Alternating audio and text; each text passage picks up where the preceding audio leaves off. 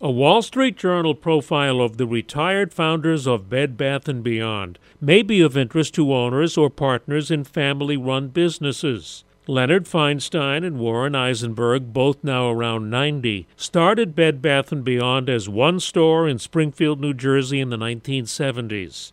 As it grew, family members could work at Bed Bath & Beyond, but could not become corporate officers because the owners did not want any one family member to have a bigger job than others. Two of the sons learned retail and left.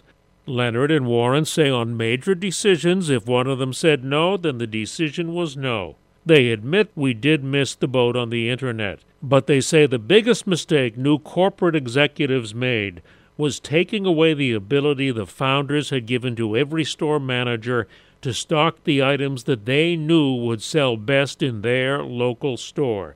I'm Joe Connolly, WCBS 880 News. T-Mobile has invested billions to light up America's largest 5G network from big cities to small towns, including right here in yours.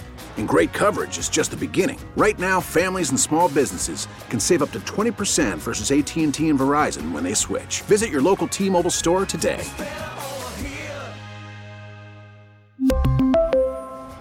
Plan savings with three lines of T Mobile Essentials versus comparable available plans. Plan features and taxes and fees may vary.